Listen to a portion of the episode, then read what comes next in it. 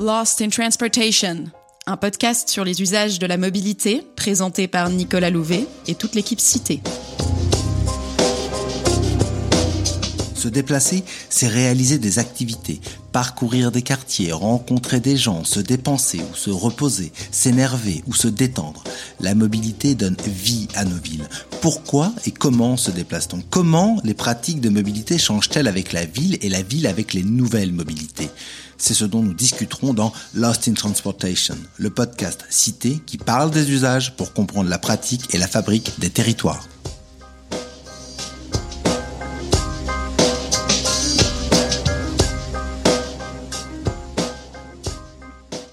Dans notre série consacrée aux enjeux de durabilité, nous nous intéressions le mois dernier à la question de l'aménagement du territoire. Nous comprenions que la compacité urbaine rimait relativement bien avec durabilité des mobilités, même si elle pouvait aussi s'accompagner de quelques externalités négatives.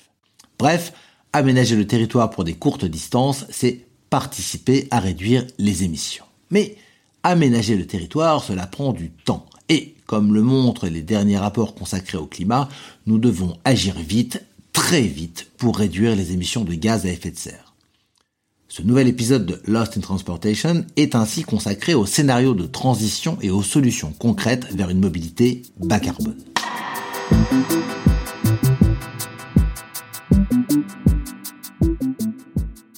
Durabilité, épisode 3, chaud devant. En France, les transports sont le premier secteur émetteur de gaz à effet de serre avec 136 millions de tonnes équivalent CO2, soit environ 30% du total des gaz à effet de serre.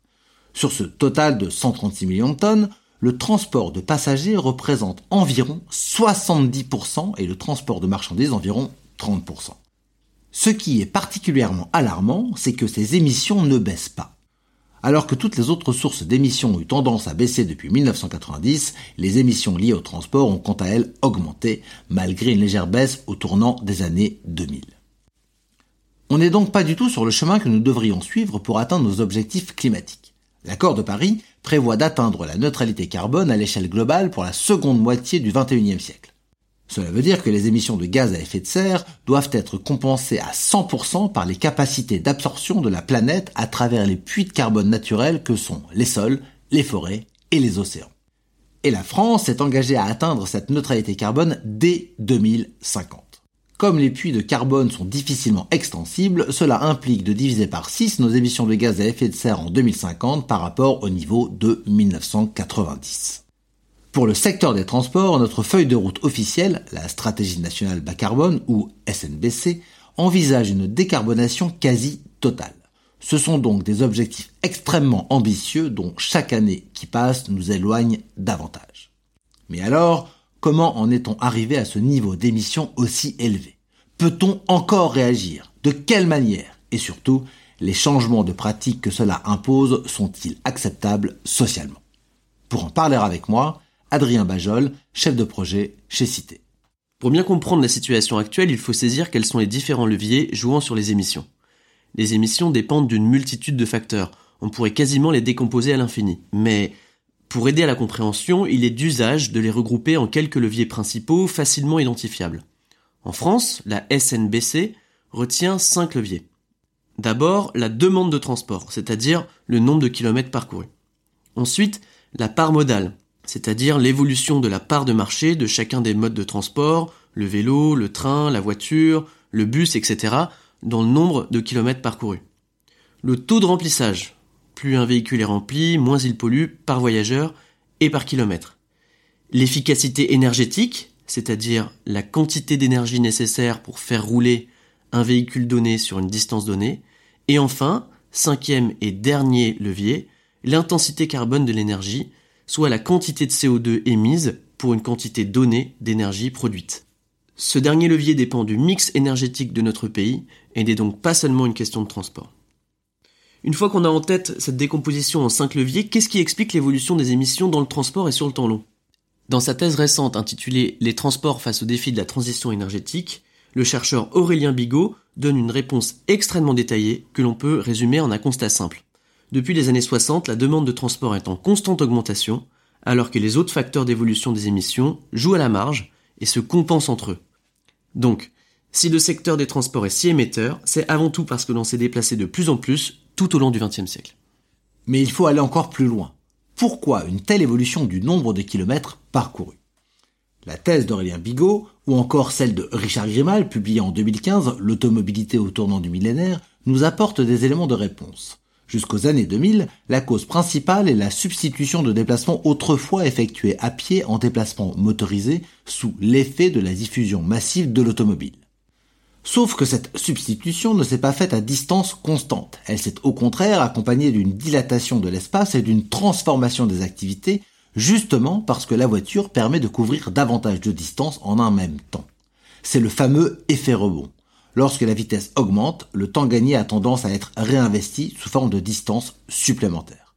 Au lieu de se rendre à pied faire ses courses dans la commune d'habitation, on s'est mis, par exemple, à faire ses achats dans des supermarchés de périphérie.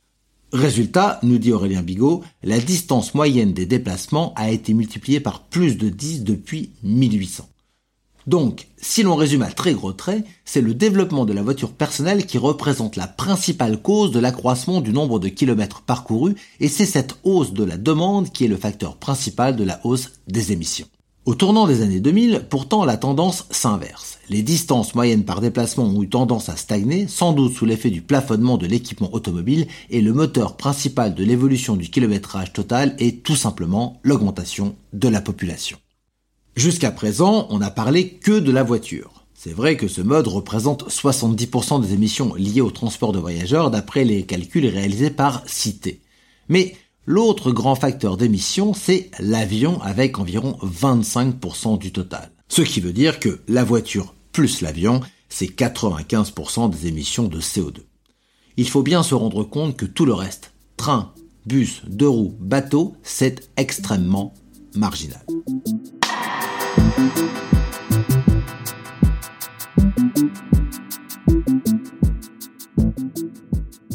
Alors que faire pour réduire nos émissions? Pour aider à la réflexion, il faut reprendre notre approche par levier. Et l'on comprend alors facilement qu'il y a en fait une infinité de chemins possibles vers la neutralité carbone. Le dosage entre les différents leviers reflète la vision que l'on souhaite avoir de notre société. Il s'agit de questions qui vont bien au-delà de la pure rationalité technicienne, mais qui nous engagent également, collectivement, sur le plan éthique et politique. Il y a quelques années, en 2015, l'IDRI, think tank dédié aux questions de développement durable, avait publié deux scénarios idéotypiques de décarbonation conformes tous les deux aux objectifs de la SNBC. Ils illustrent bien la nature politique des choix de transition. L'un des scénarios repose entièrement sur des solutions technologiques sans réorganisation des modes de vie. Le développement des aires urbaines suit les mêmes tendances qu'actuellement et entraîne une segmentation fonctionnelle toujours croissante. L'essor continu des systèmes de transport permet des distances domicile-travail toujours plus étendues l'étalement urbain perdure. Par ailleurs, la poursuite du développement des trajets low cost en avion permet une expansion de la mobilité de loisirs. En revanche, le parc automobile est très rapidement électrifié. À l'inverse, l'autre scénario de l'IDRI suppose une évolution en profondeur de nos modes de vie. Ainsi, dans les zones urbaines, les espaces sont réorientés en faveur des mobilités douces, le développement des technologies de l'information permet d'améliorer l'interopérabilité entre offres de transport, un changement de paradigme a lieu en faveur de l'usage de la voiture plutôt que de leur détention à titre privé. Cette évolution entraîne une croissance du recours à la voiture en partage. Ce qui est très clair, c'est que c'est plutôt vers le scénario technologique que nous nous dirigeons actuellement. En fait, c'est l'électrification des flottes automobiles qui est aujourd'hui présentée comme la solution principale face à la crise climatique. La plupart des scénarios officiels, comme la SNBC, la programmation pluriannuelle de l'énergie ou encore le bilan prévisionnel de RTE, prévoient des hausses très rapides de la part des véhicules électriques dans le parc. Entre parenthèses, il est important de faire attention au fait que les scénarios ne sont pas de simples exercices de pensée. En indiquant un futur possible, ils ancrent ces prédictions dans le présent, parenthèse refermée. L'orientation forte vers le véhicule électrique a quelque chose de logique. Elle prend acte du fait que la voiture a aménagé le territoire à son image et qu'il est donc difficile de revenir en arrière. La crise des gilets jaunes l'a montré. Mais il n'y a du coup aucune incitation à changer de modèle d'organisation productive, de manière de consommer ou de se déplacer. C'est vrai, et même si l'on reste sur le terrain de la pure décarbonation, on peut vraiment avoir des doutes sur la validité de l'électrification comme seul moyen de réduire nos émissions. Même si l'électrique se développe aujourd'hui rapidement, il y a encore de très nombreux problèmes non résolus. L'équipement de bornes de recharge dans le collectif, la longue distance et surtout le prix. Car il faut se rappeler que la majorité des ménages achètent des véhicules d'occasion. Or, ce marché est aujourd'hui inexistant. Alors pour l'instant, la solution trouvée est de subventionner très fortement le marché de l'électrique, mais les États auront-ils les ressources suffisantes pour soutenir un marché en voie de massification? C'est loin d'être sûr. Par ailleurs, et c'est peut-être là le plus fâcheux, les émissions de la SNBC sont calculées du réservoir à la roue, ce qui signifie que toutes les émissions qui sont produites lors de la phase de construction des véhicules ne sont pas prises en compte. On raisonne ainsi dans une sorte de fiction dans laquelle mettre une voiture thermique à la casse et construire une nouvelle voiture électrique n'a pas de coût environnemental, ce qui est évidemment faux. Et cela a donc tendance à dévaloriser artificiellement des chemins de transition jouant davantage sur des leviers comportementaux, comme la modération du trafic, la limitation de l'étalement urbain et surtout le développement des modes actifs partout où cela est possible.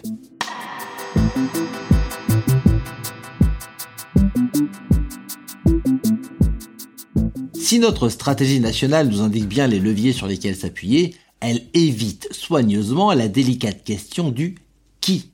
Qui doit assumer l'effort? Cette question est pourtant fondamentale parce qu'elle détermine l'acceptabilité de la transition. Doit-on par exemple considérer que l'on doit aller vers une logique égalitaire dans laquelle chaque ménage a un plafond d'émissions selon une logique de quota? Cela signifierait alors que les ménages les plus polluants devraient faire des efforts plus puissants que les ménages les moins polluants. Ou doit-on au contraire reconnaître qu'il y a des inégalités dans la consommation de carbone actuelle et les reproduire à l'avenir? Adopter cette logique, ce serait par exemple dire que chacun baisse sa consommation de carbone d'un pourcentage identique. Mais les niveaux d'émissions demeureraient différenciés. Lorsque l'on aborde ces questions distributionnelles, il faut avoir en tête que les ménages les plus aisés émettent davantage que les ménages les plus modestes. La raison est simple. Plus on s'enrichit et plus on se déplace, à la fois en voiture et en avion. Ce n'est pas vraiment le mode de déplacement qui joue. Le revenu joue peu sur les émissions par kilomètre. En revanche, la demande de déplacement est bien croissante avec les revenus. Et c'est encore plus vrai avec l'avion. Plus on est riche, plus on prend l'avion. Ainsi, les 10% des ménages les plus riches émettent en moyenne 5 tonnes de CO2 par ménage et par an pour leur mobilité, contre 3,3 tonnes pour un ménage français moyen. Oui, cela fournit plutôt un argument à ce que les ménages à la fois les plus riches et les plus polluants fournissent des efforts proportionnellement plus importants. Et il y a une autre raison qui plaiderait plutôt en ce sens. C'est que cela permettrait aux ménages fragiles et très peu consommateurs de transport de ne pas avoir à faire de changements coûteux comme l'achat d'un véhicule neuf par exemple. Et enfin, cela aurait une rationalité économique. Les coûts d'abattement à la tonne de CO2 sont plus bas si l'on investit davantage dans la transformation de la mobilité des gros pollueurs.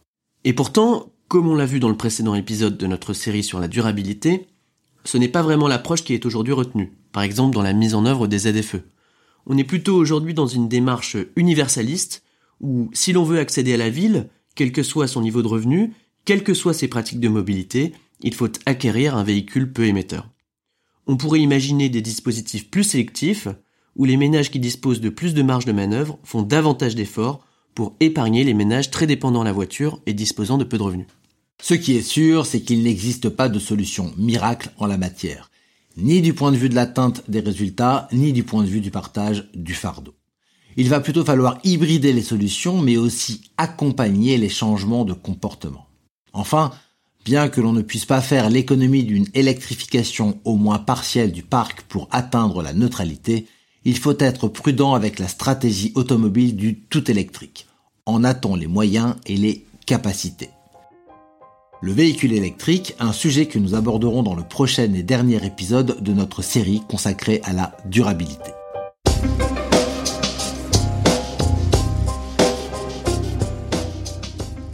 et vous pouvez retrouver dans la description de ce podcast les références des études mentionnées.